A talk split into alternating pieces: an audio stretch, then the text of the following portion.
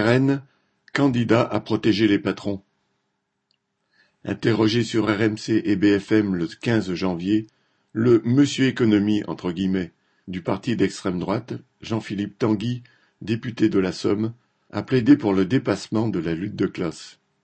À la journaliste, qui faisait mine de s'étonner d'un double discours, à la fois pour les ouvriers et les patrons, il s'est empressé de répondre que son parti n'avait jamais opposé les deux. Le député, membre de la commission des finances de l'Assemblée et chargé de rédiger le programme économique du RN, ajoute ainsi sa version de la collaboration de classe à celle nombreuse et peu variée des politiciens de droite comme de gauche qui vantent les vertus du patriotisme économique. Une fois la lutte de classe annulée, Tanguy a cependant ajouté un petit mot sur citation, les abus d'une certaine oligarchie entre guillemets, et les multinationales qui, par des rachats d'actions, effacent de la valeur entre guillemets. L'envolée de Tanguy contre le parasitisme et la folie d'un certain capitalisme entre guillemets ne l'a pas mené vers un radicalisme débridé.